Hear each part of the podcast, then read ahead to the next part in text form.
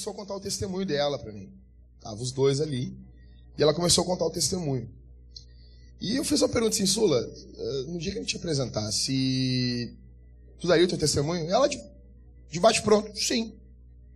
Então eu queria, uh, a base da nossa série em Ruth, eu falei para os irmãos que eu passei a ter mais, eu acho que mais atenção com o universo feminino, estudando a vida de Ruth, estudando o livro de Ruth. E a base do livro é a providência de Deus em meio à amargura, em meio a momentos terríveis nas nossas vidas. Eu queria que vocês conhecessem o testemunho da Sulamita, que é casada com o Ivan, que é um, são um casal muito amado nosso, que eu já conheço há algum tempinho eles. E é uma benção muito grande ter eles com a gente. E ela de forma pronta. Assim, Sula, eu queria te perguntar, primeiramente, uh, sobre como Deus tem sido na tua vida, no meio de tanta de tanta luta, de tanta tristeza e tantas bênçãos no meio de tudo isso. Como que Deus se revelou e quando que as nuvens negras começaram a invadir tua vida? Né? Como que começou tudo isso? Como é que foi? Quer apresentar para a igreja? Fica à vontade. Eu vou resumir, porque se eu for falar tudo que, que aconteceu desde a minha infância até hoje, levaria muitas horas. Mas o que eu quero falar neste momento, assim, foi como Deus me encontrou no momento que eu estava muito distante dele. Então, resumidamente, eu nasci numa família cristã, hoje de pais separados, é eu e meu irmão, os filhos, eu sou a mais nova. Meu irmão, para quem não conhece, fez a gravação do, do ato profético do dragão, lá, aquele cabeludo. E pela minha infância, assim, eu, eu não tenho muitas recordações de, de uma família. Meus pais viviam muito em brigas. É, eu não me recordo, assim, as únicas lembranças que eu tenho é de ver minha mãe chorando por ele. Eles discutindo de madrugada, eles saindo. E assim foi, durante toda a minha infância. Meu irmão, ele é mais recatado, assim, eu já botava mais eu chorava junto com ela, enfim. E eu era muito perturbada quando era criança por verdugos, por demônios que atormentavam crianças. Mais tarde a gente descobriu que eu tinha sido consagrado com os demônios, eu e meu irmão. E eu não dormia à noite, eu não dormia no escuro, eu tinha medo. Tinha medo de tudo. Quantos anos mais ou menos isso? Foi a partir dos meus quatro anos que, que eu comecei a ver eles e a entender. Então eles apareciam para mim, pequenos, em forma de gnomos, forma de bruxa. E a minha mãe estava muito atormentada porque ela não sabia mais o que ela ia fazer comigo. Ela chamava o pastor da igreja, ele vinha, ele orava por mim. E eu tinha a sensação de que eu ia morrer, era uma opressão muito forte. E assim foi até a minha adolescência. Quando eu fiz 14 anos, eu conheci um cara. Este, esse cara não era da igreja. Ele era uns oito, nove anos mais velho do que eu. E eu me apaixonei por ele. E quando eu fiz 15 anos, ele me pediu em namoro pro meu pai. E meio relutante, assim, meu pai e minha mãe, eles aceitaram o namoro. Porque eu queria também, né? Eu era muito espinhosa. E ele veio pra igreja comigo durante um tempo, esse cara. E quando eu fiz 16 anos, a gente se casou. Porque a gente brigava muito quando a gente namorava e, e eu me lembro que ele falava, ah, quando a gente casar isso vai acabar, enfim, que a gente vai ficar mais junto, a gente não vai tantos ciúmes, enfim. E a gente se casou quando eu tinha 16 anos. E dali então, a minha vida ficou um inferno. A gente brigava todo dia. Eu não tenho uma lembrança assim de, de alegria. Eu tinha ódio de de casamento. Isso foi no primeiro ano já. Tô com 16. Com 16. E a gente brigava muito. E ele ia embora, ele pegava as coisas dele e ia embora. Depois ele pedia perdão, daí ele voltava. Outra vez, quando eu brigava, mandava ele embora, ele ia embora, daqui a pouco ele voltava de novo, eu pedia para ele voltar. E assim foi durante uns. aproximadamente uns três anos. E quando eu fiz 19 anos, quase 20, a gente teve uma briga que foi a última, que foi um pouco mais forte, assim, onde ele derrubou no chão e teve um fiasco, e foi bem na frente da igreja onde nós ia. E ele mesmo falou, ah, eu vou embora, eu não quero mais olhar pra tua cara, não sei o que, eu também não quero, vai embora, enfim. E ele foi embora. E daquele dia em diante eu fiquei com muita raiva, muito nojo dele, e nunca mais eu aceitei ele de volta. Ele me procurou dois dias depois para querer voltar, e eu disse, não, agora foi definitivo, agora acabou. E, e eu me desviei da igreja, eu fiquei com raiva da igreja, eu fiquei com muito nojo de todo mundo que ia na igreja. E. Meu pai não aceitava, ele queria que eu ficasse com ele. E, e a minha família toda também queria. As únicas pessoas que entendiam era minha mãe, o meu irmão e umas duas primas minhas que sabiam como ele era. Ele era muito alterado, ele era muito nervoso. E o meu pai começou a me encher o saco, queria que eu voltasse, e daí eu fugi de casa. Fugi de casa e eu disse pra ele que eu não ia voltar mais se ele não parasse de insistir para mim voltar para aquele cara. E daí ele. O teu pai insistia para tu voltar para ele. Isso. É porque ele perseguia muito, assim, né? Ele perseguia muito a minha família. Então, tipo, ele fazia eu o monstro da história, entendeu? E ele era o. E ele chegou a te ameaçar alguma vez? Sim, daí depois que, que meu pai disse, tá, pode voltar, não vou mais insistir para vocês voltarem. Quando eu voltei para casa, e daí eu saí da igreja, eu comecei a ir pra festa, comecei a conhecer o mundo, e daí ele começou a me perseguir. Começou a me ameaçar, dizendo que ia me matar, e quando ele me via com algum namorado, ele ameaçava matar os caras também. E assim foi durante três anos. Três anos ele ficou me perseguindo. E eu não conseguia. Não conseguia sair na rua, não conseguia fazer nada. Ele. Todo mundo que me conhecia tinha um pouco de receio, assim, sabe, de se envolver por causa dele. E ele não queria se divorciar, ele não queria me dar o divórcio. E eu tinha desistido já de pedir o divórcio, e eu não ia na igreja porque eu tinha vergonha. E as pessoas me olhavam de um jeito diferente. E, e eu tu sentia que tu era desprezada por ter sido divorciada? Sim, eu era desprezada. Foi por isso que eu me desviei e fiquei muito tempo fora da igreja. Só que, por mais que eu estivesse no mundo, assim, eu não, eu não conseguia me completar, porque no fundo meu coração ele estava voltado para Deus, por mais mágoas, ressentimentos e raivas que eu tivesse.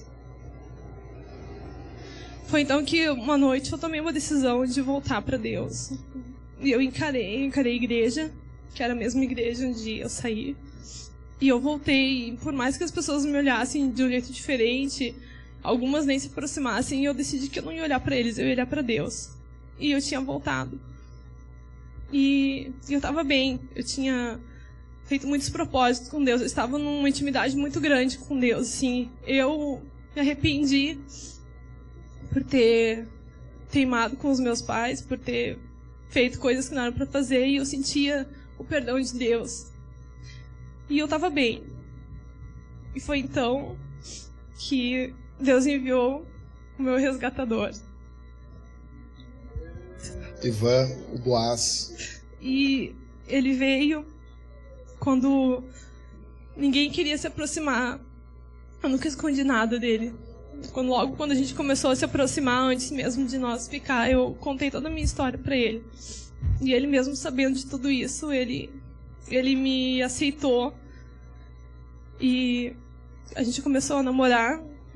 E eu sei que muitas pessoas, eu sei que ele não me falou isso, mas eu sei que falaram. Muitas pessoas falaram para ele não se envolver comigo. E mesmo assim ele ele me amou. E ele me deu tudo o que eu precisava. Ele tirou, ele apagou toda aquele, aquela visão que eu tinha de casamento, porque a única visão que eu tinha era o casamento dos meus pais e eu não aceitava ser submissa, eu não conseguia amar ele por completo, porque eu achava que a qualquer momento ele ia me trair ou ele ia me abandonar. Porque depois de um tempo, quando eu, quando eu voltei para casa, meu pai foi embora e hoje eles eles são casados no papel. Eu sou divorciado, mas eles são separados fazem mais de 10 anos já. E eu fiquei muitos anos sem falar com o meu pai, assim, a gente. Tanto que no nosso casamento ele não veio, porque eu não convidei ele também. E na realidade faz dois anos que a gente começou a se falar de novo. Hoje a gente tá bem, eu perdoei ele. E ele também é outra pessoa. Ele gosta muito do Ivan. E hoje sim eu vejo que o Ivan é o meu Boaz. Ele me amou assim de uma forma por nós dois, assim, ele me ensinou a, a ser submissa, a amar, a ser uma família. Enfim, eu vendo a família dele, eu vi o que era realmente uma família, porque infelizmente a minha família, não só a minha casa, meu pai, minha mãe, meu irmão, assim, mas a minha família, meus tios, minhas primas, nenhum lar hoje de, da minha família é, é sólido, todos são separados, todos estão desviados e quando ele me levou para a família dele assim eu me senti muito muito amada por todos assim ninguém me desprezou todos sabiam da minha história e mesmo assim todos me aceitaram como bons cristãos e enfim hoje eu sou muito grata a Deus assim porque em tudo isso eu tive um crescimento uma maturidade e e eu aprendi a amar de verdade Amém. Amém. Obrigado, Sula. Bom, pessoal, é, isso, é, isso é coisa que Deus faz. Isso é basicamente a série de Ruth, resumida na vida da Sulamita. E a nossa igreja agora tem uma Sunamita e a Sulamita, né? Quem tem esse. Suna, quem é que tem esse privilégio? Ninguém. Só nós. Uma Suna e uma Sula. Meu Deus. Boa noite, irmãos. Uh, abram suas Bíblias em Ruth, capítulo 4, versículo 1 ao 12. Hum.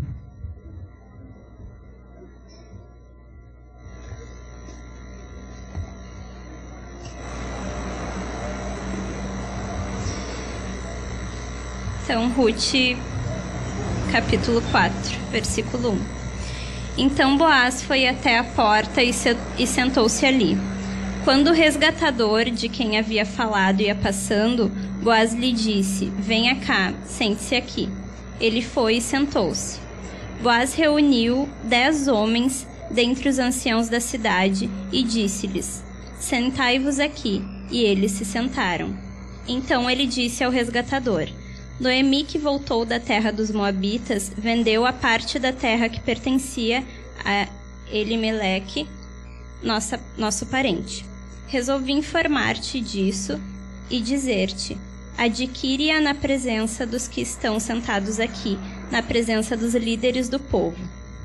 Se quiseres resgatá-la, resgate-a. Se não, dize-me para que eu o saiba, pois não existe outro além de ti com esse direito, e depois de ti sou eu. Então ele respondeu: Eu a resgatarei. Porém, Boaz disse: No dia em que adquirires as, as terras de Noemi, também estarás adquirindo como esposa Ruth, a moabita que foi mulher do falecido, para preservar o nome dele na sua herança. Então o resgatador respondeu: Não poderei resgatá-la, para que não prejudique a minha propriedade. Exerce tu o meu direito de resgatador, porque não posso fazê-lo. Antigamente, em Israel, para confirmar qualquer negócio relativo a resgate ou a transferência de propriedade, o homem tirava sua sandália e a entregava ao outro. Isso servia como testemunho dos negócios em Israel. Quando o resgatador disse a Boaz: uh, Adquire-a para ti, ele tirou a sandália. Então Boaz disse aos anciãos e a todo o povo: Hoje sois testemunhas de que adquiri de Noemi tudo que pertenceu a Elimeleque, a Quilion e a Malom, e também de que adquiri o direito de ter como esposa Moabita Ruth, viúva de Malom, para preservar o nome do falecido na sua herança e para que o nome dele não desapareça da sua família e da porta da cidade. Hoje sois testemunhas disso. E todo o povo e também os líderes que estavam na porta disseram: Somos testemunhas. Que o Senhor faça com essa mulher que está entrando na tua, na tua família, como fez com Raquel e Lia, que juntas edificaram a casa de Israel. Torna-te poderoso em Efrate, e famoso em Belém. E com os descendentes que o Senhor te der dessa moça, que tua família lhe seja como a Pérez, que Tamar deu a Judá. Amém. Eu vou pedir que você fique aí com esse texto aberto na sua Bíblia, que você não feche ele, tá? Uh, quem está com a Bíblia no celular aí, vai dando de vez em quando uns toquinhos no celular, tá bom? Para né, você ir acompanhando. Bom, pessoal, uh, eu quero relembrar vocês, e talvez eu vou dizer isso todos os domingos, nós somos uma igreja que ama Jesus. Sabe por que, que a gente abre a Bíblia e estuda a Bíblia? Porque que eu procuro de forma sequencial e pregando a Escritura? Porque nós amamos Jesus. E Jesus está nas Escrituras. Não tem uma outra forma de nós encontrarmos Jesus sem ser pelas Escrituras. O dom, o presente, a dádiva que Deus nos deu é, são as sagradas, santas escrituras. Por que santas? A gente sabe que santo quer dizer separado, diferente. Ou seja, a Bíblia é uma escritura diferente de todas as outras. Você está na sua mão segurando a palavra de Deus, tá bom? Então, uh, eu venho falando sobre a mão de Deus no meio diante de tantas coisas. Por exemplo, o primeiro sermão que eu falei foi sobre a mão de Deus no nosso sofrimento. Falei para vocês de cabeça, não sei se eu me lembro de todos, sobre a mão de Deus na nossa sorte, a mão de Deus na nossa bênção. Hoje eu quero falar para vocês sobre a mão de Deus em nossa astúcia. Pessoal, a vida do cristão, ela é como uma estrada no meio da montanha que vai serpenteando. Eu amo esse termo, Mateus. Que vai serpenteando. Sabe, meio Galdério? Aquela. Qual é a estrada que mais serpenteia aqui? Subindo para a serra? Alguém sabe qual que é? Quem falou aí? Qual estrada que é? Que vai para Santa Maria? Ela vai. A vida do cristão é isso. A vida do cristão não é uma, uma linha reta, onde tudo dá certo onde ele encontra Jesus e ele começa a cantar sabor de mel. Não é, não é não. A vida do cristão é como uma estrada no meio da montanha. Pessoal, só para vocês entenderem o que está acontecendo aqui. Tinha um homem chamado Elimeleque. Esse cara foi, se mudou para Moab, uma terra onde não tinha igreja, onde não tinha estudos bíblicos, aonde a igreja não se reunia, onde não havia igreja nenhuma, onde só havia morte e destruição. Porque em Belém, na chamada Casa do Pão, que quer dizer o nome Belém, não havia pão, havia fome. Esse cara levou sua família, levou, e ele chega lá e ele encontra a morte. Ele era esposo de Noemi.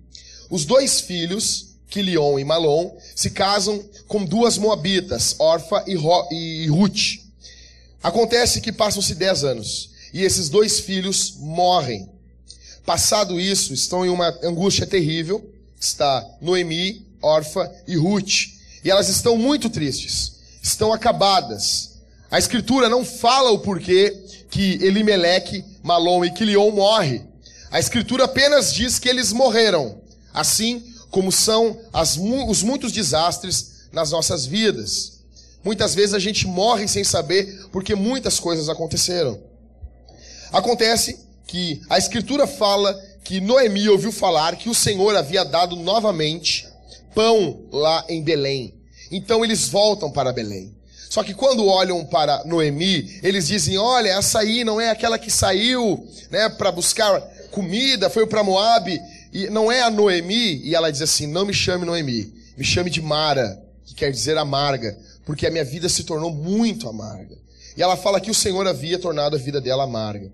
Aí Ruth chega para ela e diz assim: Olha, Noemi, me, me deixa, me permite que eu vá colher cevada em um campo. Noemi apenas diz vai. Ela vai e começa a trabalhar. E quando ela volta, ela conta tudo para Noemi. E ela fala que ela colheu no campo de Boaz. Aí brilha uma luzinha no fundo do poço, no fundo do túnel. Um raio, um, feixe de esperança. Aí a gente vê Noemi dizendo: Olha, esse homem, ele é nosso resgatador. É, ela diz assim no versículo 20 do capítulo 2: Seja ele abençoado pelo Senhor, que não deixou de mostrar benevolência, nem para com os vivos, nem para com os mortos. Noemi diz que esse homem, Boaz, é parente nosso, um dos resgatadores. Ou seja, aquele nome, pessoal, porque elas não tiveram filhos nenhum. Orfa e Ruth não tiveram nenhum filho. Então o nome daquela família iria se perder de Israel. Não haveria uma descendência para quem passar as terras. Eles precisavam de um, que um dos parentes entrasse naquela família e fizesse o papel de resgatador. Acontece que Ruth volta novamente, seguindo o conselho de Noemi, sua sogra. E eu falei para vocês semana passada sobre aquela trama linda que acontece no capítulo 3 de Ruth. Quando Ruth chega e se deita aos pés de Boaz. Falei para vocês sobre a beleza da santidade que nós vemos nesse ato e a hombridade que nós vemos em Boaz. Hoje, a gente chega no último capítulo de Ruth e na penúltimo, no penúltimo sermão. Tem só mais um, semana que vem, querendo Deus. E eu queria falar para vocês sobre a mão de Deus atuando por intermédio da nossa astúcia. Por intermédio não da nossa bobeira, porque tem gente que acha que ser santo é ser bobo. Eu sou santo, Mateus. Sou santo. Eu sou santo. Olha a minha santidade. Né? Tinha um conhecido meu, tava com o filho dele no colo. O guri dava-lhe tapa na cara dele. E ele dizia pro guri assim: Para, casinho. Né? O guri, pensa num guri gordo. Parecia o bonecão do Michelin. Sabe o bonecão do Michelin lá do Caça Fantasma lá? Guri virado em dobra. Um baita de um homem, um baita de um cara no colo ainda. E dava-lhe tapa, mas dava-lhe tapa mesmo. E, e, era Caleb o nome do guri. Fiel como um cão. Alguém, tem alguém, algum Caleb aqui? Alguém conhece, tem algum parente Caleb aqui? Eu não entendo porque alguém bota o nome do filho de Caleb, cara. Fiel como um cão. Eu sei, tá na escritura ali, bonitinho e tudo, mas agora porque tá na escritura, tem que botar o nome do teu filho de Caleb, não vou botar o nome do meu filho de Quilion, Malon. Imagina, Gerguzeu, vai buscar pão. Complicado, né, cara? E aí, esse cara tomava etapa na cara do filho, porque eu acho que ele imaginava que isso ia ser santo. Só que a gente vê aqui no capítulo 4, do texto que a Carolzinha leu pra gente, nós vemos a astúcia de Boaz. Nós vemos a inteligência, a, a, atitude perspicaz, a atitude inteligente de Boaz, porque afinal de contas, cara, ele quer casar com Ruth. Ele não sossega. Alguém, por gentileza, faz um favorzinho para mim? Fica de pé e lê Ruth 3, verso 18, bem alto.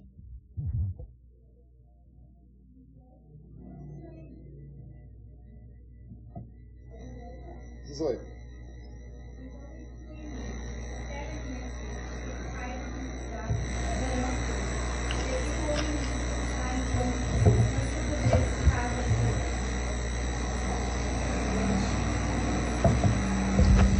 Ou seja, Ruth, quando voltou para casa toda faceira, mais faceira que mosca em tampa de xarope, mais faceira que lambari em sanga, mais faceira que pinto no lixo.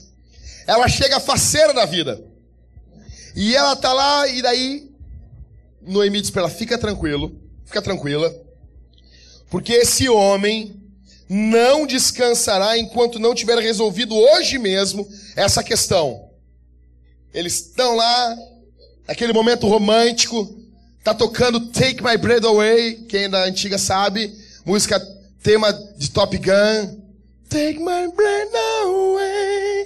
Tum, dum, tum, dum. Tá tocando a música tema, vocês se lembram? Quem não quis ter, Rômulo, aquela jaqueta de mil, de mil coisas lá do Tom Cruise, imagina?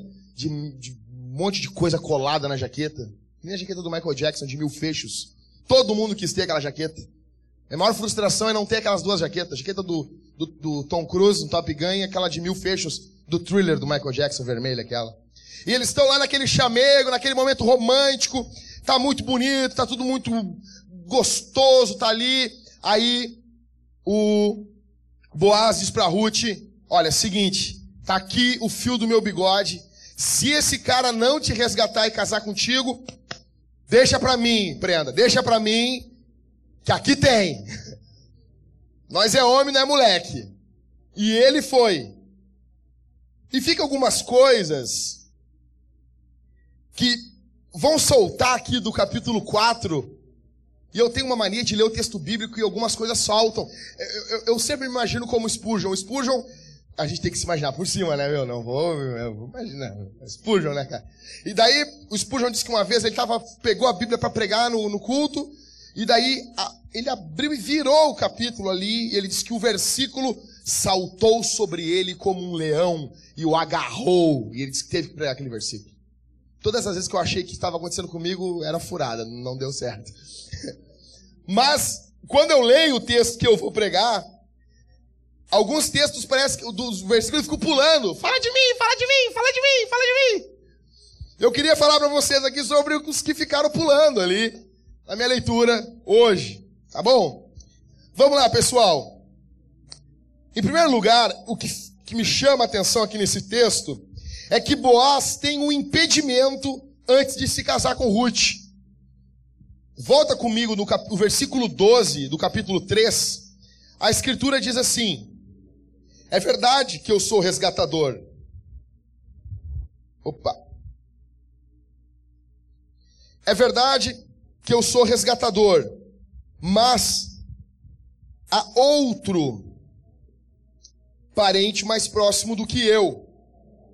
Ou seja, tem um outro cara que era resgatador antes de Boaz, é um parente mais próximo. Verso 1 e verso 4 do capítulo. Verso 1 e verso 2 do capítulo 4. Vamos lá. Então Boaz foi até a porta e sentou-se ali. Pessoal, olha aqui para mim. A porta da cidade é algo muito importante no tempo antigo. É o local, é praticamente o fórum do tempo antigo. É onde se faziam os negócios, é onde se condenava as pessoas, é onde se eram executados os julgamentos. Então, quando a escritura fala, e foram até a porta da cidade, sabe que é coisa séria. Sabe que não é pouca coisa não que está acontecendo aqui. Então, Boaz foi até onde? Ele está afim dessa prenda mesmo. Ele, olha, ele vai até a porta da cidade e se sentou. Não. Então Boaz foi até a porta e sentou-se ali. Quando o resgatador, notem que a escritura não diz o nome do outro cara. O escritor, quem é que está lendo aí em, em RA? Na RA, revista atualizada, ó, na continuação não está escrito fulano, ó fulano, né? Olha só, quando o resgatador de quem havia falado ia passando, Boaz lhe disse: Vem cá, senta-te aqui. E ele foi e sentou-se. Como é que está na RA aí, ô Júnior?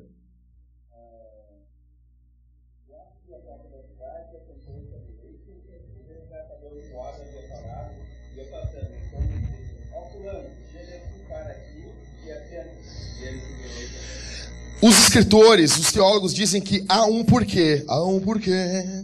Você conhece? Não, então esquece. Tem um porquê. Né? Tem um porquê. Não está o nome do cara aí. O escritor sabia o nome dele e de propósito ele omitiu o nome desse cara e vocês vão mais adiante nos próximos capítulos e saberão. Então, verso 2. Boaz reuniu quantos caras? Hã? Com mais Boaz dava um time. Então, Boaz reuniu dez homens, dentre quem? Os anciãos da cidade, e disse-lhes: Sentai-vos aqui. E eles se sentaram. Cara, é a nata da cidade. São os juízes, são os magistrados da cidade. Ele está na porta da cidade, falando com o resgatador mais próximo de Ruth, com testemunhas do mais alto nível da cidade.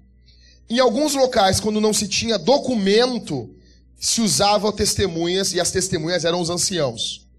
Provavelmente os homens mais velhos da cidade. O interessante é que tem um impedimento. O impedimento é o outro resgatador. Só que Boaz quer casar com Ruth. O coração daquele homem mais velho já está inclinado para aquela jovem moça, viúva. Ele quer casar com ela, ele está apaixonado, amando ela, e ela também o ama. Interessante que sempre quando alguém chega para mim e diz assim, eu quero casar. Cara, a coisa não é fácil. Se você não é o Ronaldo Nazário, para fazer um casamento com a Daniela Sicarelli num, num castelo, as coisas vão ser difíceis. Quem estava aqui ontem no casamento do Ever e da Mariane? Cara, quem acompanhou de perto sabe que não foi fácil. Foi uma correria. A Mariane enlouqueceu todo mundo, né? O Ever também.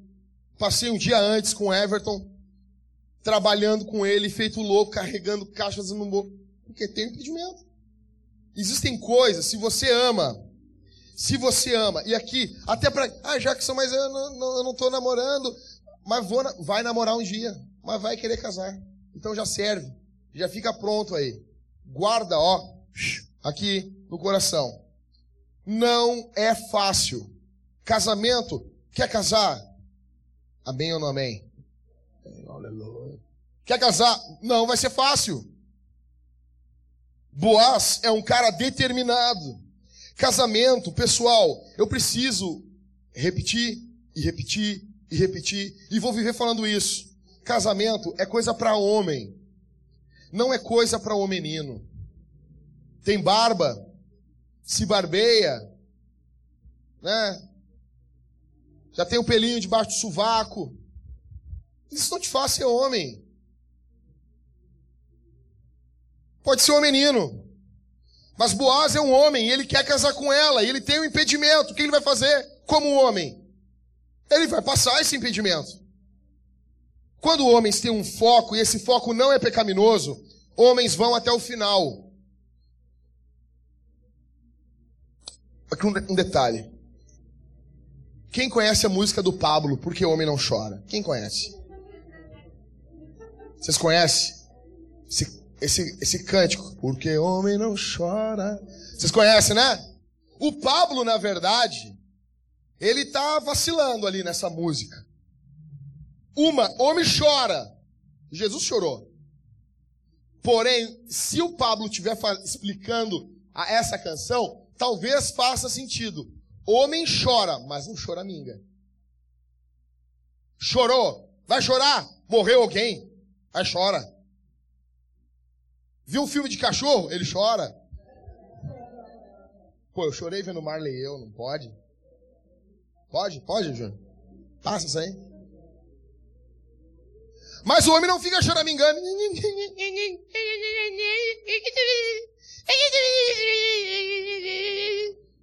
Tu tá menstruado, tchê?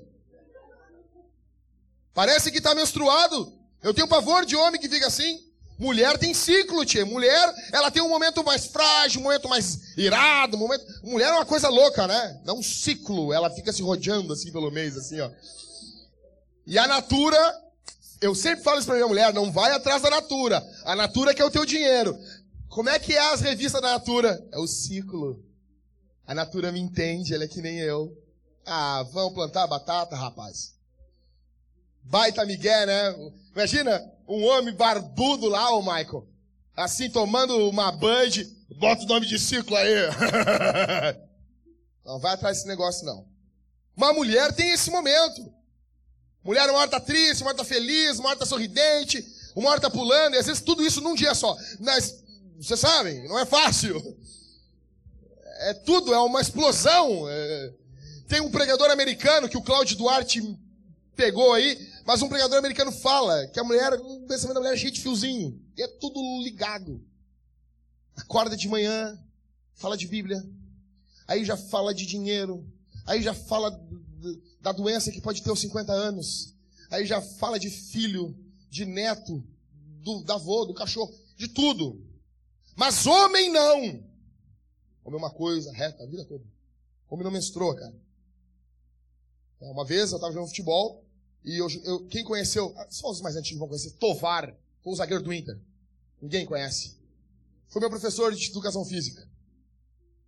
E eu tô 12 anos, magrinho, Michael, 50 e poucos quilos, fiapo.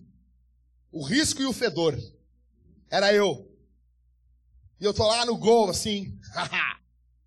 e, eu, e, e, a bola no meio da quadra. E veio o Tovar. E eu gritei, chuta covarde. Zagueiro, ex-zagueiro do Inter. O cara me deu um foguete. A bola, a minha cara ficou desse jeito por causa daquele foguete. Eu fiquei vesgo naquele dia. Eu tomei uma paulada, cara, que comecei a sair sangue no meu nariz. Eu achei que meu cérebro ia sair pelo nariz. E um amigo meu gritou, tá menstruando pela cara, Jackson. Foi a única vez que eu menstruei. E foi um momento de muita emoção. Bom, eu já odiava o Inter, passei a odiar mais ainda. Ou seja, o que eu quero dizer para vocês, Boaz é um homem um homem, homem. Boaz tem um impedimento. Quer casar? Quer casar? Quer parar, sair da vida do amasso? E quando começar a namorar, quer casar? Quer sair dessa vida marginal, assim? Essa coisa, sabe? Eu falava isso pro Everton. Everton, tu tem que ser dessa vida, Everton. O namorado, ele, ele tá num, num ambiente marginal, assim. Não é uma coisa, não é outra. Pô, quer convidar o cara, o cara não pode ficar mais tarde na tua casa porque não pode dormir ali, entendeu? É uma coisa meio lusco-fusco, assim. Aí a primeira coisa que ele me falou, Rodrigo, foi assim: o Rodrigo vai largar do meu pé. O Rodrigo viu os dois juntos. Abre aí, cara. Abre aí, Jesus aqui no meio, aqui, ó. Falou para mim ontem, o Rodrigo vai largar do meu pé. Saindo do, do, do, lá do tribunal da mulher lá, de uma mulher que fez o casamento deles lá no, no civil. Saiu de lá, a primeira coisa que veio o Rodrigo num, num balão assim na cabeça dele. Ou seja, primeira coisa que salta do texto, tem um impedimento. Mas Boaz é um homem. Então para com essa piedade burra, essa piedade. Não, eu vou ficar aqui orando e, e daí vai dar as portas, vão se abrir e a coisa vai acontecer. Não! Se você é um homem, você ora, você veste suas calças, bota suas botas e você sai para guerrear. E principalmente se você quer casar. A segunda coisa que salta desse texto para mim aqui, algo fantástico. Segunda coisa, Boaz é um líder. Líderes sempre têm um plano. Se você é um homem, você tem que ser um líder. Você tem que liderar. Principalmente se você é casado homens como líderes nas suas casas. Se você é um líder, você tem que ser um pastor dentro da sua casa. E como líder, você tem que ter um plano, sempre. Uma carta na manga. Você tem que ter. Você tem que ter uma saída. Você tem que olhar mais adiante. Se isso aqui der errado, nega, deixa para mim que eu já pensei numa saída para isso. O versículo 1 e o versículo 2 fica claro, fica estampado, Mateus, o tipo de cara que Boaz é. Boaz está sentado na porta da cidade. Ele olha o outro resgatador, ele chama o cara. Vem cá, senta aqui. Vocês estão entendendo a linguagem de autoridade que a escritura está mostrando? Ele diz para o outro resgatador: Vem cá, senta aqui. O que o cara fez quando ouviu isso? Ele o quê? Foi sentou. Verso 2: Boaz reuniu dez homens entre os anciãos e disse-lhes: Sentai-vos aqui. E eles se sentaram. Não tá, aí tá falando de homem, cara. Ele é um líder, ele quer casar com aquela mulher. Ele é um homem honrado, ele é um homem piedoso. E ele é homem. Ele tem um plano. Ele tem uma saída, ele tem uma estratégia, ele tem algo em sua mente. Homens, quais são os seus planos para a sua família? Quais são os seus sonhos para a sua casa? O que, que você planeja para daqui a um ano? Aonde você e sua esposa querem estar daqui a um ano? O que você planeja para daqui a dois anos? Como você, homem, se vê daqui a cinco anos com a sua esposa? Você tem um plano? Você pensa nas outras variáveis? E se aonde eu estou trabalhando der errado? Eu tenho uma saída? E se o que eu estou fazendo não der certo? O que que eu vou fazer? Ou você é aquele cara que se agarra numa coisa, não, isso vai dar certo.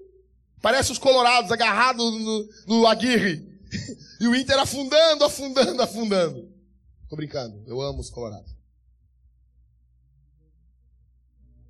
Você tem um plano? Quais são os seus planos para os seus filhos que você nem tem ainda? Quais são os seus planos para a sua esposa? E se algo der errado, quais são os seus planos? O que, que você pensa? A gente vê que Boaz aqui tem um plano. Ele chega, ele disse para a mulher: fica tranquila. No capítulo 13 ele disse: fica tranquila. Diante, eu, eu vejo duas, duas atitudes de um homem. Diante da mulher, ele tem uma, um jeito dócil para tratar com ela. Fica tranquila. Ele tem um, até o tom da voz dele, ele acalma a mulher. O homem tem que ter esse, esse, esse, esse feeling. Se você é casado, não pode causar mais pânico dentro de casa. A mulher já está surtando. O cara chega e a mulher surta mais ainda. Não. Tem que ter até um tom de voz, a mulher tem que se acalmar, velho. Ele acalma ela. E ele diz para a bichinha, diz assim, fica tranquila, minha filha. Fica tranquila. Eu vou resolver isso aí. Se o outro resgatador quiser, beleza, mas se ele não quiser, eu vou casar contigo. Só que a forma como ele vai apresentar para o outro resgatador é uma forma que ele vai deixar o cara num beco sem saída. Outra coisa que eu vejo aqui em Boaz, pelo fato dele ser um líder, é que ele age depressa. Danuse, lê de novo o versículo 18 para nós, fica de pé e lê de novo bem alto. Pode ser até gritando, Danuse.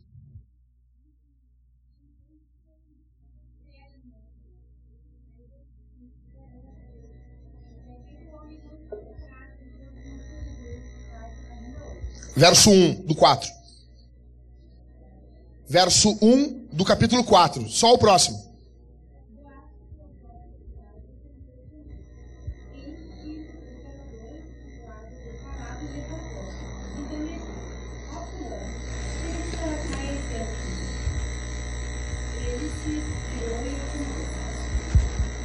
Ou seja, versículo 18. O que, que a Noemi disse para ela? Noemi é uma mulher vivida. Cara, mulher que tem uma mulher mais velha, ela olha o homem e ela sabe tipo, que, de tipo de homem que aquele cara é. Então, assim, você é solteira, quer casar, pega conselho com as mulheres mais velhas. Tito capítulo 1 vai dizer que as mulheres mais velhas devem aconselhar as mais novas. Noemi botou o olho em Boaz, ela disse: Esse cara não vai sossegar enquanto ele não resolver isso hoje. Capítulo 4, verso 1, Boaz já está na porta da cidade. Boaz é um cara decidido. Se a precipitação é o mal, a indecisão também é. Boaz quer casar com ela. Boaz é um homem justo. E ele é tão justo que ele vai para o local mais certo e chama os homens mais corretos da cidade. Ele não quer enganação, mas ele também é astuto. Ele queria Ruth como quê? Como quê? Ele queria ela como esposa e não como namorada. Ele não queria namorar com Ruth. Em 2003, eu era office boy da auxiliadora predial. O Marcelo, esposa da Danuse, disse: Jackson, tu vai casar com a Talita. Eu nem conhecia a Talita. E o Marcelo Cupido, Cupido ungido, de fogo, disse: Tu vai casar com a Thalita. Liguei para a Thalita, fui, não, fui conhecendo ela, fizemos peças de teatro junto na igreja, conversávamos, barará, ficava conversando, e história muito longa. Mas resumindo, Eu liguei pra Thalita, celular. Aquele mês a gente gastou 300 reais de celular. Foi muito dinheiro. Hã? Celular, não, sim, mas eu liguei da minha casa pro celular do teu tio. Liguei pro celular do tio da Thalita, a Thalita entendeu, eu disse, quero casar contigo. Não, ainda disse, te senta, eu quero te falar um negócio. Anota aí. Ela anotou no papel, eu quero casar contigo. E ela, me brincando assim, né? eu também, né? Tipo, vai, você tá brincando, eu também tô. Eu disse, ah, então tá, vamos casar. Fui brincando. Aí teve uma hora que, Michael, firmei o garrão. Prenda é tu. Vou casar contigo, Changa. Morena. Vou casar contigo. Não pedi namoro, velho. Tinha muita gente por volta. Cheguei já assim com as mãos assim, ó. Abrindo caminho assim. Ou seja, cara, quer casar? Meninas que vão namorar, que estão namorando, fica de olho nisso. O cara que quer, que ama você, ele não quer vocês para namorada. Boaz não quer para namorada. Boaz quer para mulher. Para casar. Para acordar junto, para dormir junto. Tá entendendo? Viver junto, repartir vida. Aí ontem, eu contei isso para um, um brother, Matheus. Eu não vou falar o nome dele. Ontem chegou um rapaz para mim, começou a namorar, chegou para mim e me chamou no canto assim. Vem cá, vem cá, vem cá. Eu gosto dessas coisas assim. Nós estamos tramando aqui. Ele me chamou no canto, disse, já que te contar um negócio. O que, que foi, cara? Ali, ó. Cara, assim, ó. Um tiro, um em um milhão. Daí ele disse, e aí, meu, como é que começou a namorar? Diz que nem tu falou, meu. Liguei pra prenda e disse, quero casar contigo. Ela, ai, mas ninguém nunca me disse isso. Mas eu tô dizendo. Por dentro tremendo todo, Jacques. Mas por fora eu tô firme como uma rocha. Quero casar contigo. E sabe que eu fico mais feliz ainda? É que eu tô conversando com rapazes e os caras me dizem assim, cara, fui falar com a moça, me apaixonei por ela, estamos namorando, e ela chegou para mim e disse assim, Jackson, ela chegou para mim e disse, olha, eu já tive vida sexual no mundo. E o cara, como Boaz, olha para ela assim, podia ter sido uma prostituta. Mas Jesus te salvou e eu vou casar contigo. Você é homem. Homem. Boaz é esse cara. Mulheres, se ele te ama, ele tem uma meta. Dia tal a gente casa.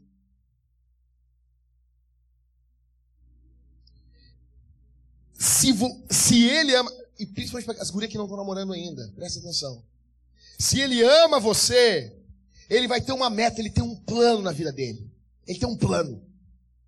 O que eu vou fazer aqui, que vai dar certo ali, eu vou fazer um negócio aqui, vou fazer um negócio ali, não sei o que. Eu tava tão louco para noivar com ele que eu vendi minha caixa de guitarra. Torrei. Ele tem um plano. E você vai notar se ele tem um plano no estilo de vida dele. Cara que quer casar não fica comprando videogame. Cara que quer casar não fica comprando guitarra. Cara que quer casar não fica investindo dinheiro em coisa fútil. O alvo dele é o casamento. O alvo dele é o casamento. Boaz é esse cara. Boaz é. E principalmente, Jackson, talvez o Jorge está aqui dizendo assim: pô, tu não está pregando para mim? Estou pregando, tu vai ter uma filha. Tu vai ter uma filha. Talvez já, o, o Halisson já é casado, vai ter uma filha. Nós vamos estar juntos, Halisson. Tô aí para torturar. Tô aí para arrancar unha. Bom, ele é esse cara. Outra coisa, outra coisa, pessoal, olha aqui. Ele quer se casar com Ruth de que forma, ô, ô Rômulo? Debaixo dos panos? Não. Ele quer se casar com Ruth de forma legal. Não tem outro casamento. Casamento é um ato público. Todos ficam sabendo. O amor pode ser. Ah, nós sabemos, né? vai ter aqueles apelidinhos. Tipo, você sabe, o apelido do Michael é Ursinho Pimpão. Tô brincando? brincando. É, coisa mais linda. Mas os casais têm, têm apelidos. Tem amor, tem chuchu, xaxá, juju. Pode ter o amor privado, só que o casamento ele é algo público. Todos estão vendo, todos estão participando, todos estão, olha, é isso aí, meu velho. O que, que eu vejo mais nesse texto? Do versículo 3 ao versículo 8, é onde, é aqui, aonde nós separamos os meninos dos homens. Cara, eu quero que você dobre a sua atenção aqui. Do verso 3 ao verso 8, fica claro a diferença de um resgatador e de outro. Um é um homem, é o Boaz, e o outro é o fulano, que é um menino. Os dois são rápidos. Boaz é rápido. Quer casar, é decidido. Papum e deu. Quer casar. O outro é rápido, já tira a sandália, já faz negócio para quê? Para não casar. Para não ajudar. Para não se comprometer. Nós temos dois homens rápidos. Um é rápido para auxiliar e o outro é rápido para fugir. O outro resgatador, pessoal, olha aqui para mim. Ele não queria perder o seu nome. Porque quando Boaz diz para ele, olha, cara, tem um, tu tem mais direito de, de resgatar do que eu, tu tá mais próximo. Aí, Boaz vai dizer o quê? Olha, verso 4. Verso 3.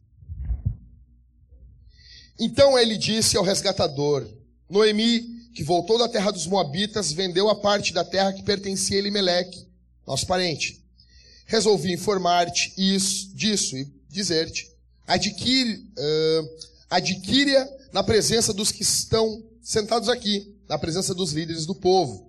Se quiseres resgatá-la, resgata. Se não, dize-me, para que eu saiba, pois não existe outro além de ti com esse direito e depois de ti só eu. Então ele respondeu: Eu a resgatarei. Envolvia dinheiro. Ele ia estar tá lucrando com isso. Ele ia estar tá lucrando as terras do morto. Ele vai e resgata, as terras estão junto. Ele ia investir, mas ele ia ganhar. Aí, Boaz saca a sua carta, porque a gente está falando de um homem e ele tem um plano. Porém, Boaz lhe disse: Ó, só tem uma coisinha aí, ô fulano.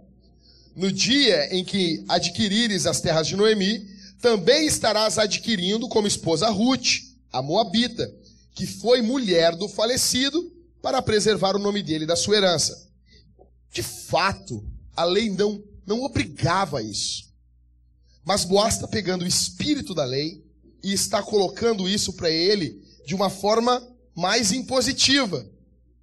E esse cara no verso 6 diz: Então o resgatador, o fulano, respondeu: Não poderei resgatá-lo. Para que não prejudique minha propriedade. Por quê, velho? Se ele casasse com Ruth e tivesse um filho, um filho com Ruth, o filho de Ruth com ele seria descendência de Malom, pela lei. E as terras dele, em vez de ele ter um acréscimo, ele ia perder terra. Por quê? Ele é parente, mas não está preocupado. Só que Boaz vai perder terra, mas Boaz quer ajudar. Boaz está amando essa moça. Boaz está disposto a perder para casar. Antigamente, uh, verso 6. Então o resgatador respondeu: Não poderei resgatá-la para que não prejudique a minha propriedade. O cara está pensando em quê, pessoal? Em dinheiro. O fulano aqui não está pensando em Ruth. Ele não está pensando na família. Ele não poderia entrar para a máfia italiana, ele não ama a família. Exerce tu o meu direito de resgatador, porque não posso fazê-lo. Verso 7.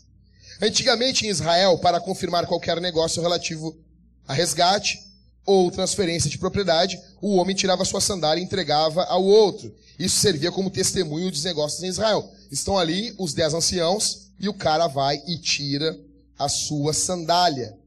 e dá para Boaz. Aí Boaz pega a sandália do cara, verso 9.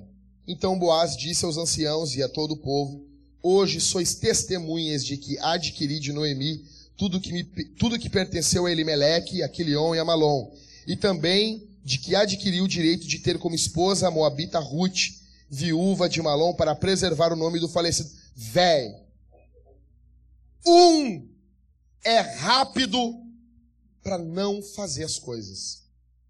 O outro é ligeiro para ajudar, para estender a mão.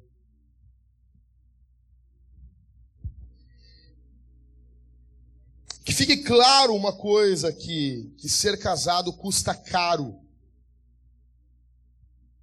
Por que, que muitos meninos se frustram com o casamento?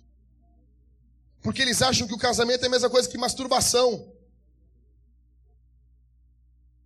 E ainda querem fundamentar biblicamente. Então, Jackson, está lá em Eclesiastes. Tudo que estiver na tua mão, faz conforme tua força. Não acredita, né?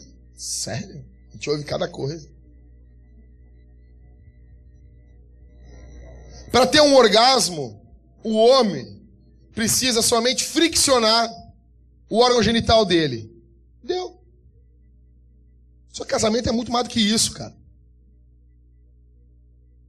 Um homem, para ter um orgasmo no casamento, cara, a coisa começa muito antes, velho. Tratando bem. Você não vai pegar tratando tua mulher que nem um lixo. E depois da noite quer coisinha. Ah, como tu tá linda hoje. Safado. Você vai ter que cuidar, vai ter que amar, vai ter que entender. Aqueles dias que eu falei para vocês aqui, que a mulher, ah, não sei o quê. Você não é uh, Salomão, que uma tá mal, tem outra. Não é, só tem uma. Então cuida bem. Só tenho essa. Por que tu cuida bem da tua mulher? Porque eu só tenho uma. Então, eu digo pro pessoal, quer ter um orgasmo? Quem é casado? Cara, tenha um emprego, se esforce para amar sua esposa, para pagar suas contas, para cuidar do seu lar, para amar ela, para cuidar, para elogiar, para tudo isso. E Deus te abençoe e tenha uma ótima noite. O que a gente está vendo aqui é isso. O outro resgatador, ele é um homem, ele não é um homem de verdade. Ele sabia, velho, olha aqui para mim. Todo mundo ali em Belém estava sabendo que ela estava passando dificuldade. E tem um resgatador que é parente mais próximo ainda, Rômulo. E ainda que ele não resgatasse, elas são parentes, ele não ajuda em nada. Ele não estende a mão. Ele não se preocupa, ele está tá preocupado com o dinheiro dele. Com todo respeito aqui aos casais que têm o teu dinheiro e o meu dinheiro. Com todo respeito aqui, mas isso é estranho, velho. Isso é estranho. Na cama são um. Caminhando são um. Ah, nós somos um, nós somos. A escritura diz que a gente é um. Mas é quando é dinheiro. ah, tu tem o teu e eu tenho o meu. Isso é estranho. O que eu estou vendo aqui é isso, é esse cara. Ele está preocupado com a propriedade dele. E Ruth e Noemi que se ferrem. Tem três tipos de homens aqui no livro de Ruth. O primeiro é Elimeleque, que era o, o marido de Noemi. Elimeleque tem um plano, Robertson. Ele tem um plano. Ele tem um plano, ele, ele vê a fome em Moabe, ele vai para onde? Para onde que ele vai, Danuzi? Ele vai, a fome vem em Belém, ele vai para Moabe. Elimeleque tem um plano. Só que ele tem um plano tolo. Ele tem um plano estúpido, porque ele é um estúpido. Mulheres que estão aqui, vocês não vão encontrar o homem perfeito, até porque vocês não são perfeitos. Mas uma coisa é fato: não case com um homem estúpido. Elimeleque tem um plano, mas ele é afoito. Ele tem um plano estúpido, ele leva a família para longe da igreja. E é dever de você, homem, procurar uma boa igreja para sua família congregar. E é dever de você, homem, na sua casa, abrir as escrituras e ensinar as escrituras para tua mulher. E orar com ela e ouvir as reclamações dela. Elimeleque não é esse cara. Então, nós temos o estúpido Elimeleque. O segundo tipo de homem que nós temos é o outro resgatador. Ele não faz nada de mal. Ele fez alguma coisa de mal? Ele, ele agiu? Não. Porque a gente não peca só por ação, mas nós pecamos por ação, comissão ou omissão. E aqui ele está se omitindo de fazer algo correto. Ele, ele é aquele cara assim, não, não sei. Não sei, eu, eu, eu prefiro não opinar. Não, já estava assim quando eu cheguei. Como diz o, o, o Homer, são três frases que levarão você em diante, meu filho. São três frases que levarão você adiante, Bart. Ó, oh, chefe, que ideia boa. Já estava assim quando eu cheguei e não fui eu. São três frases que farão você ir à frente. Esse outro resgatador é esse cara. Ele não faz nada de mal, mas também não faz nada de bom. Ele não soma e nem diminui. Como dizia minha avó, ele não faz nada na moita e nem desocupa ela. Ele não tem responsabilidade. Ele está vendo uma mulher se ralando e ele não faz nada. Nada. Quantos maridos são como esse fulano aqui?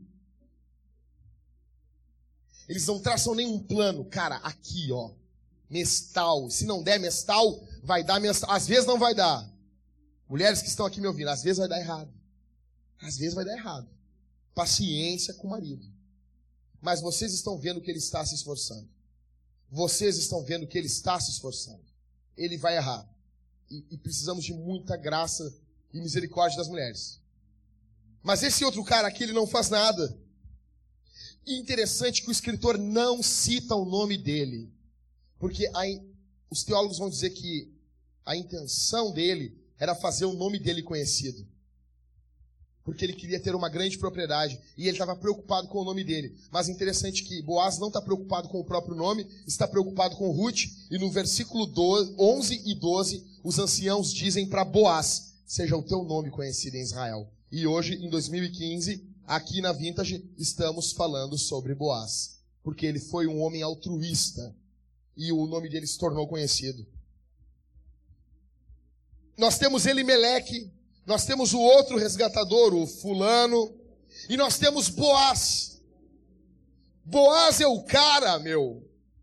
Boaz é o cara que pega a bagunça do Elimeleque é o cara que pega aquilo que o fulano desprezou e ele arruma. Ele tem atitude de homem. Ele é aquele cara que olha e olha, eu não vou desprezar Ruth. Porque o que esse cara fez, ele não fez bem nem mal, mas isso é uma atitude de desprezo, vilipêndio. Homens, quem vocês são aqui essa noite. Tolos como Elimeleque, homens que desprezam as mulheres como o fulano, ou homens honrados como Boaz. Ontem no casamento eu olhei no grão do olho do Everton e disse assim, que Deus te faça um homem honrado. Que o meu sonho é que cada menino que se levantar aqui na nossa igreja, ele olhe para qualquer homem e ele veja um exemplo não só dentro da casa dele, mas qualquer homem que esteja aqui seja um exemplo. Que os nossos filhos chamem uns aos outros, chamem os outros homens mais velhos de tio e vejam homens honrados no nosso meio como Boaz. Mulheres, que fique claro para vocês aqui uma coisa: é melhor estar sozinha do que namorar um menino. É melhor. Ruth não precisava de mais um problema. Ela já está cheia de problema. E ainda vai pegar um menino para criar. Ficar choramingando. Que saudade do tempo que tu ralava o joelho, ia chorar, chegava o teu tio. Para ti, para de frescura, guri. Coisa de fresco. Homem não chora.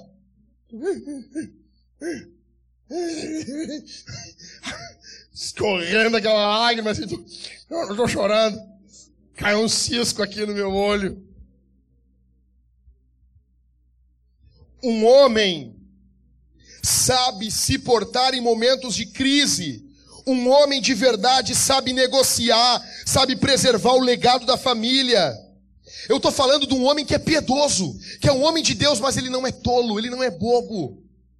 A piedade não vai te fazer um frouxo. Pelo contrário, quanto mais piedoso o homem você for, mais vai aflorar a sua masculinidade.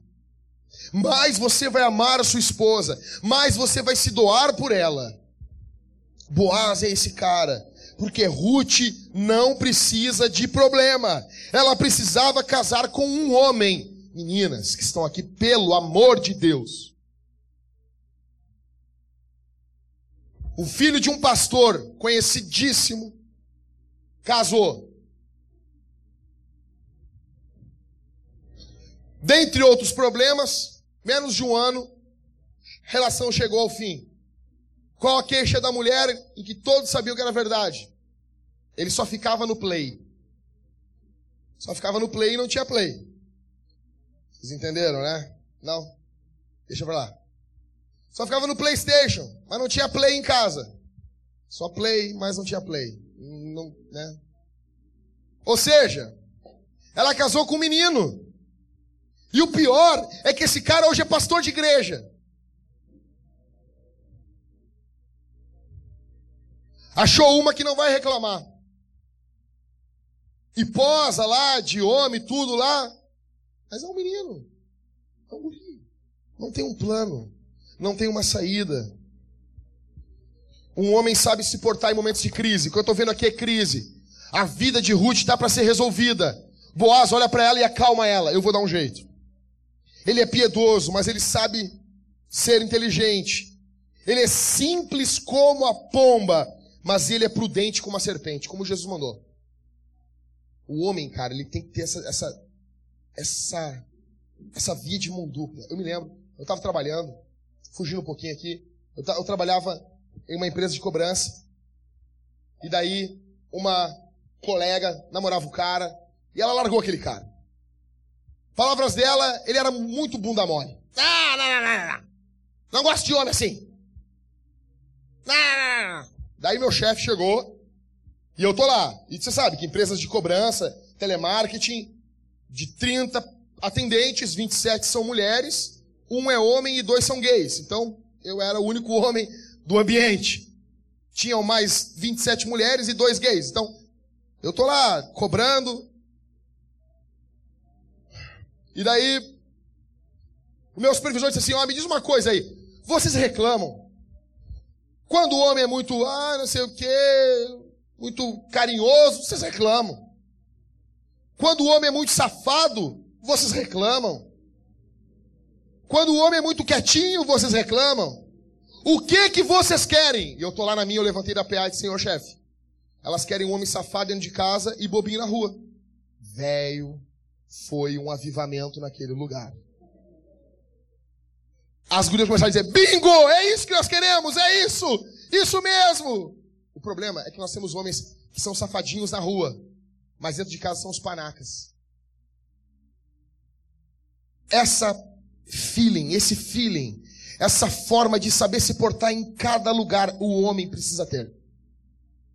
Ele está lidando com Ruth, ele tem doçura. Ele está na intimidade do casal, ele tem algo para mostrar para a esposa dele, que é dos dois. Ele não fica aparecendo para outras mulheres, porque elas não precisam disso. Ela não, as outras não são tua mulher. Ele sabe se portar em cada momento da vida dele. Isso é ser homem.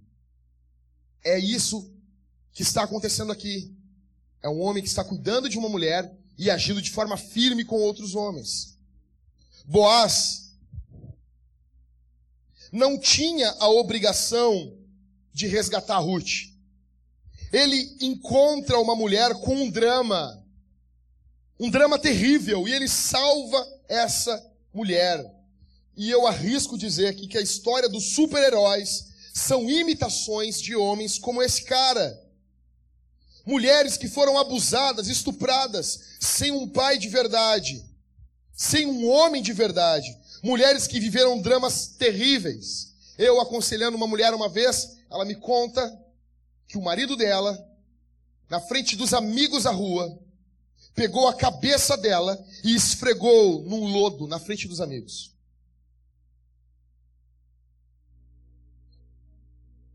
E se isso não é um drama? Se isso não nos comove mais? Se isso não toca mais a gente? Porém, eu também não quero ser tão pesado com os homens, eu quero abrir um parênteses bem rápido aqui. Eu estou falando de drama real e não de rainha do drama. Eu estou falando de drama e não estou falando de rainha do drama. Porque tem mulher que é a rainha do drama. Não! Se você é o tipo de mulher que ama criar um drama, que ama criar um problema, mulheres, mulheres, ei, mulheres, que até agora tava isso aí, fala mesmo para ele.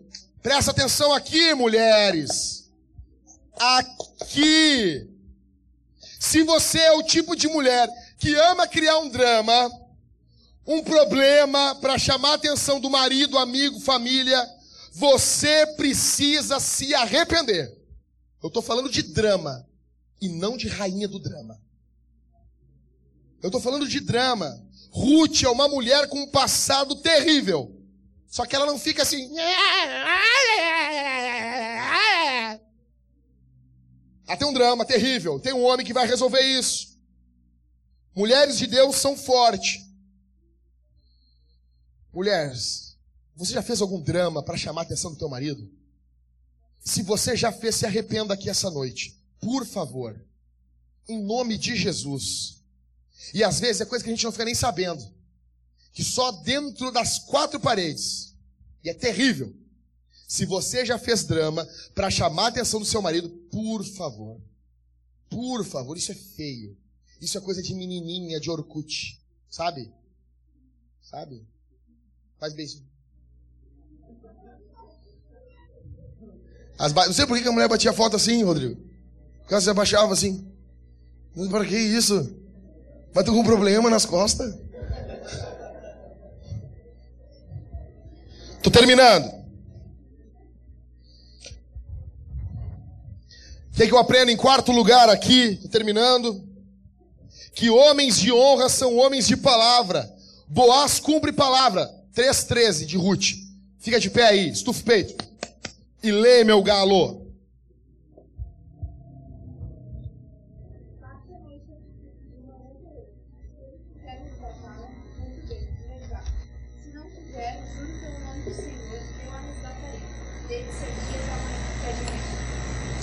Boaz botou o fio do bigode dele.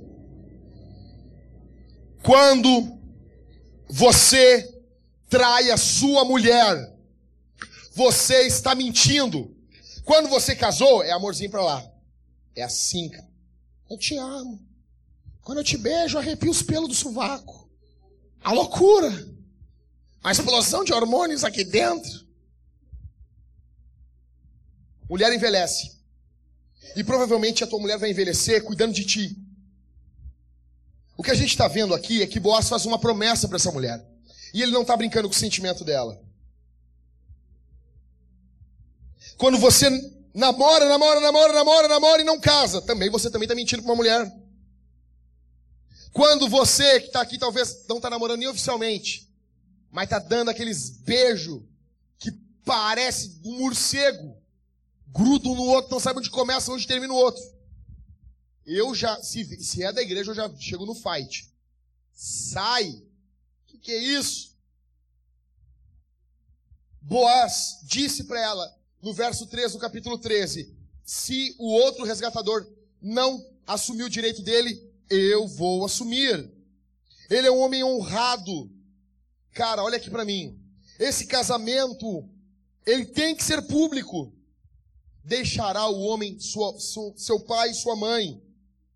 O casal se torna uma nova unidade na sociedade. Interessante que casamento envolve contrato, envolve testemunha. E um amigo meu me dizia assim, ô Felipe, bate, mas casamento é algo tão sério assim que tem que reunir testemunhas, assim. Eu tenho que falar na frente das testemunhas que eu, que eu não vou largar. É coisa séria. Tudo que reúne testemunha é porque, é porque não é brincadeira. É minha pergunta para você aqui, menina, mulher. Ele te ama como a música do Skank, da Garota Nacional. Quem é que, quem é que se lembra dessa música desgraçada? Vocês se lembram? Aqui, nesse mundinho fechado, ela é o quê? Incrível. Com seu vestidinho preto, indefectível. Eu detesto o jeito dela, mas pensando bem, ela fecha com os meus sonhos como ninguém. Ou seja, ela só serve para o privado. Ela só serve para ficar ali. Ela não serve, em hipótese alguma, para ser apresentada, para casar. Ela é boa para dar beijo, escondido, mas ela não é boa para assumir um relacionamento. Você não se sujeite a ser a mulher da música Garota Nacional. Ele não pode ser como Skank, como Samuel Rosa. Ele tem que ser como Boaz. E último, homens de Deus têm o seu legado abençoado. Verso 11 e 12, pessoal. Acompanha aí. E todo o povo e também os líderes que estavam na porta disseram o quê? Quê? Sermos testemunhas. Que o Senhor faça com esta mulher que está entrando na tua família, como fez com Raquel e Leia, ou Lia. Raquel e Leia, ou Lia em outras versões, são as duas esposas de Jacó. Jacó era o patriarca de onde veio as doze tribos de Israel que juntas edificaram a casa de Israel. O que, que eles dizem para Boaz? Torna-te poderoso em Efrata e famoso em Belém. E com os descendentes que o Senhor te der desta moça, que tua família seja como a de Pérez, que Tamar deu a Judá. Boaz é tão honrado que os anciãos olham para ele com respeito. Homens, se vocês forem honrados, você pode ter 15, 16, 17, 18 anos. Os homens mais velhos vão te respeitar. Boaz já era um homem de meia idade, mas provavelmente esses anciãos são mais velhos do que ele. Eles olham para ele e respeitam ele. Ele é um homem honrado. Ele não é um piá. Pode ser novo. Eu conheço gente que deixava bigode crescer para causar boa impressão. Ridículo. Tu pode ter a cara lisa parecendo a bunda de um bebê. Mas se tiver uma postura firme como a de um homem, os homens vão te respeitar. Vão te respeitar. Boaz, esse cara. E os anciãos, quando olham para ele, o que, que eles dizem para Boaz? Que seja abençoado o teu legado. Boaz está olhando para o futuro. Esses anciãos estão olhando para o futuro. Cara, por favor. Qual é o legado homens, que nós vamos deixar para o futuro? O que vocês estão preparando para o futuro de vocês? E aqui envolve questão financeira. Alguém está pensando aqui, pelo amor de Deus, em ter um seguro para a mulher? E se você morrer, cara? Você pelo menos pensou, pesquisou? Não, mas vai que ela me mata. Meu Deus. O homem tem que pensar pelo menos nisso.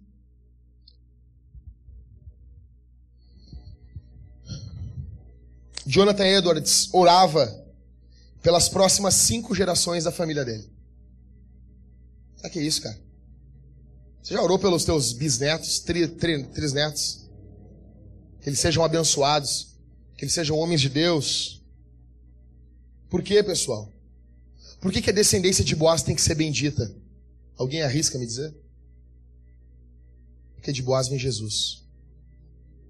Porque através de Boaz nós conhecemos Jesus. Porque através de Boaz, Jesus chega até nós. Jesus é descendente de Boaz. Boaz era um parente de Elimeleque. E assim, um parente de Ruth. E com isso, por ser parente de Ruth, Boaz se identificou com o problema de Ruth e amou Ruth. Jesus se fez carne e ao se fazer carne, ele se identificou conosco. E pagou os preços dos nossos pecados. Boaz é o prenúncio de um redentor que não redimirá somente uma mulher, mas sim uma igreja. Boaz resgatou Ruth. Jesus resgatou sua igreja. Boaz entrou na história de Ruth. Jesus entrou na história da humanidade. Boaz tomou a história de Ruth e a redimiu. Jesus tomou os nossos pecados sobre si, mesmo sendo Deus, se fez homem e assim morreu em nosso lugar. Boaz resgata Ruth através de dinheiro. Jesus nos resgata através do seu sangue, que vale mais do que o ouro e do que a prata. Boaz não era obrigado, olha aqui para mim. Boaz não era obrigado a se casar com Ruth. Ele faz isso voluntariamente.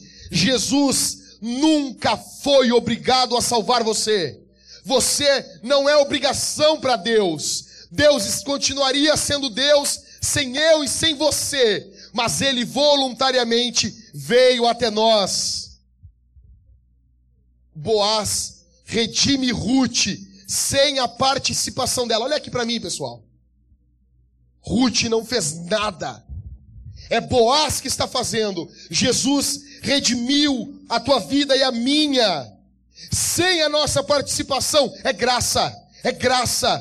Você não fez nada, você não pode fazer nada. Essa história de igreja que faz campanha isso, que faz aquilo outro, que acende um charuto aqui, que faz alguma coisa, isso é mentira do diabo. Você não pode fazer nada para obter a bênção de Deus. Você não pode fazer nada para se apossar de Deus.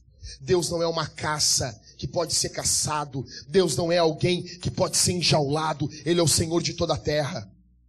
Ruth não faz nada. E Boaz a resgata. Você e eu não fazemos nada. É graça. Cristo vem até nós. Boaz ama Ruth, mesmo ela tendo um passado terrível. Jesus amou a sua igreja, mesmo a sua igreja tendo um passado terrível. Olha aqui para mim. Se passar a tua vida ali, naquela tela, o teu passado, cara, você foge daqui nunca mais entra. Se passar os teus pensamentos, você nunca mais volta aqui. Todos nós. Mas Jesus mesmo assim nos resgatou. Mas Jesus mesmo assim como Boaz redimiu os nossos pecados, perdoou, trouxe paz ao nosso coração, trouxe calmaria à nossa alma, manchada e podre pelo pecado. Você pode conectar-se, você pode se conectar com as histórias da Bíblia. Eu estou falando de Boaz e estou tirando lições de Boaz para tu e para minha vida. Mas eu não posso perder o foco. E o foco é que Boaz está apontando para Cristo. Se nós perdermos esse foco, esse fio central, já não é mais pregação do Evangelho, é palestra motivacional. O texto aponta para Jesus. Boaz está apontando para Cristo. Se hoje você morrer e você fechar os olhos aqui e abrir os olhos na eternidade junto com Jesus, com os braços abertos, como, como tem uma canção linda que diz assim: tudo que eu tenho é Cristo. E naquela animação, quando aquele homem, aquele moço morre por não negar a Jesus, ele abre os olhos em uma campina verde e Jesus ao longe, e ele vai correndo ao encontro de Jesus. Se isso acontecer com você e comigo, é simplesmente porque Jesus nos resgatou. É simplesmente porque Jesus resgatou-nos dos nossos pecados, nos salvou, nos redimiu, perdoou a nossa maldade. É tudo, é tudo, é tudo, é tudo sobre Jesus. Eu tenho uma boa notícia para você aqui essa noite. Jesus quer perdoar. Jesus quer salvar. Jesus quer redimir. Jesus tem prazer em perdoar o povo dele. Você pode pedir perdão aqui essa noite com confiança. Você pode se achegar com confiança ao trono da graça. De graça. Vinde beber de graça da água da vida. Você pode pedir perdão aqui essa noite. Você pode se reconciliar com a sua mulher. Você pode chamar ela e dizer assim: Olha, até hoje eu tenho sido um menino, mas eu quero ser um homem. Eu quero te amar, eu quero parecer mais com Jesus perto de você. Eu quero te amar. Tem uma oportunidade aqui essa noite por causa da graça, por causa de Jesus. Abandone o seu pecado, se arrependa, creia em Jesus, creia em Jesus. Jesus está disposto a salvar. Eu não venho nos domingos aqui brincar. Eu venho às ganhas como se isso fosse minha última pregação. Todo domingo. Todo domingo. Jesus é nosso resgatador. Boaz serve como exemplo para as nossas atitudes? Sim. Mas ele primeiramente está apontando para Cristo. Vamos ficar de pé, igreja.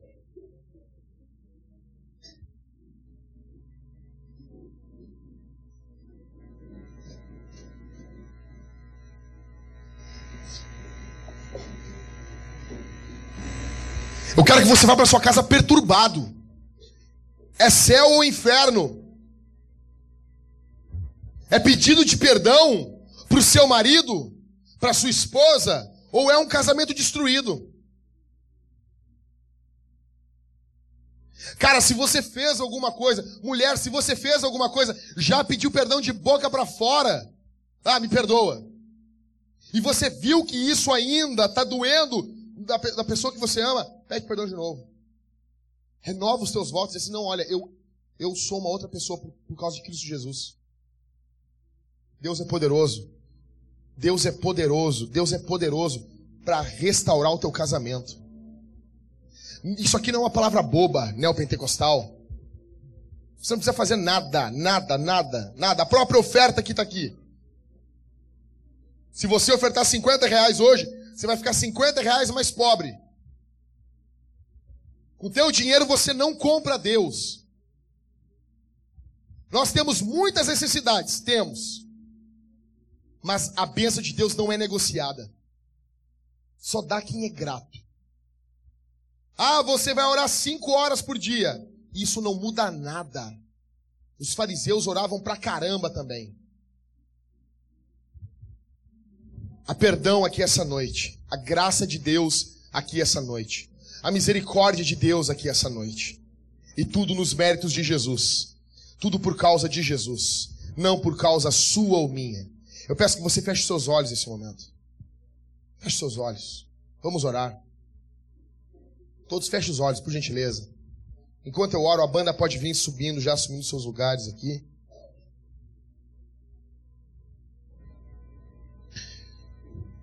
Deus Pai, amado Senhor, amado Salvador,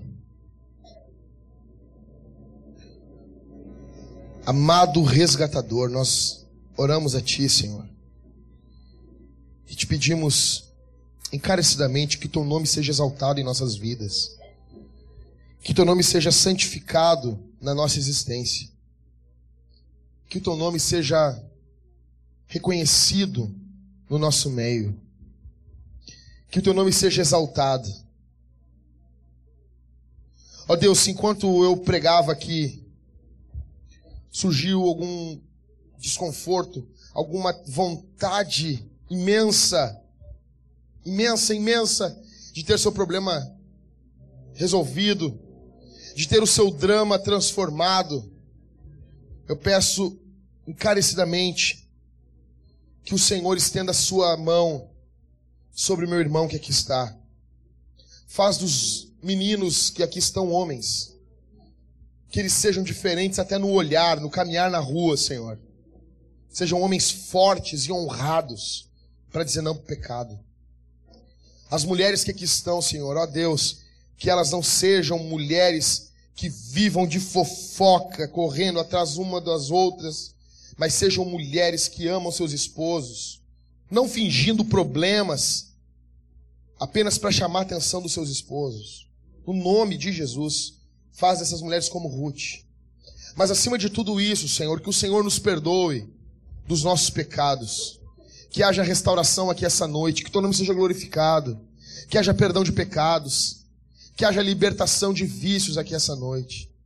Em nome de Jesus. Faça grande na nossa congregação, Senhor.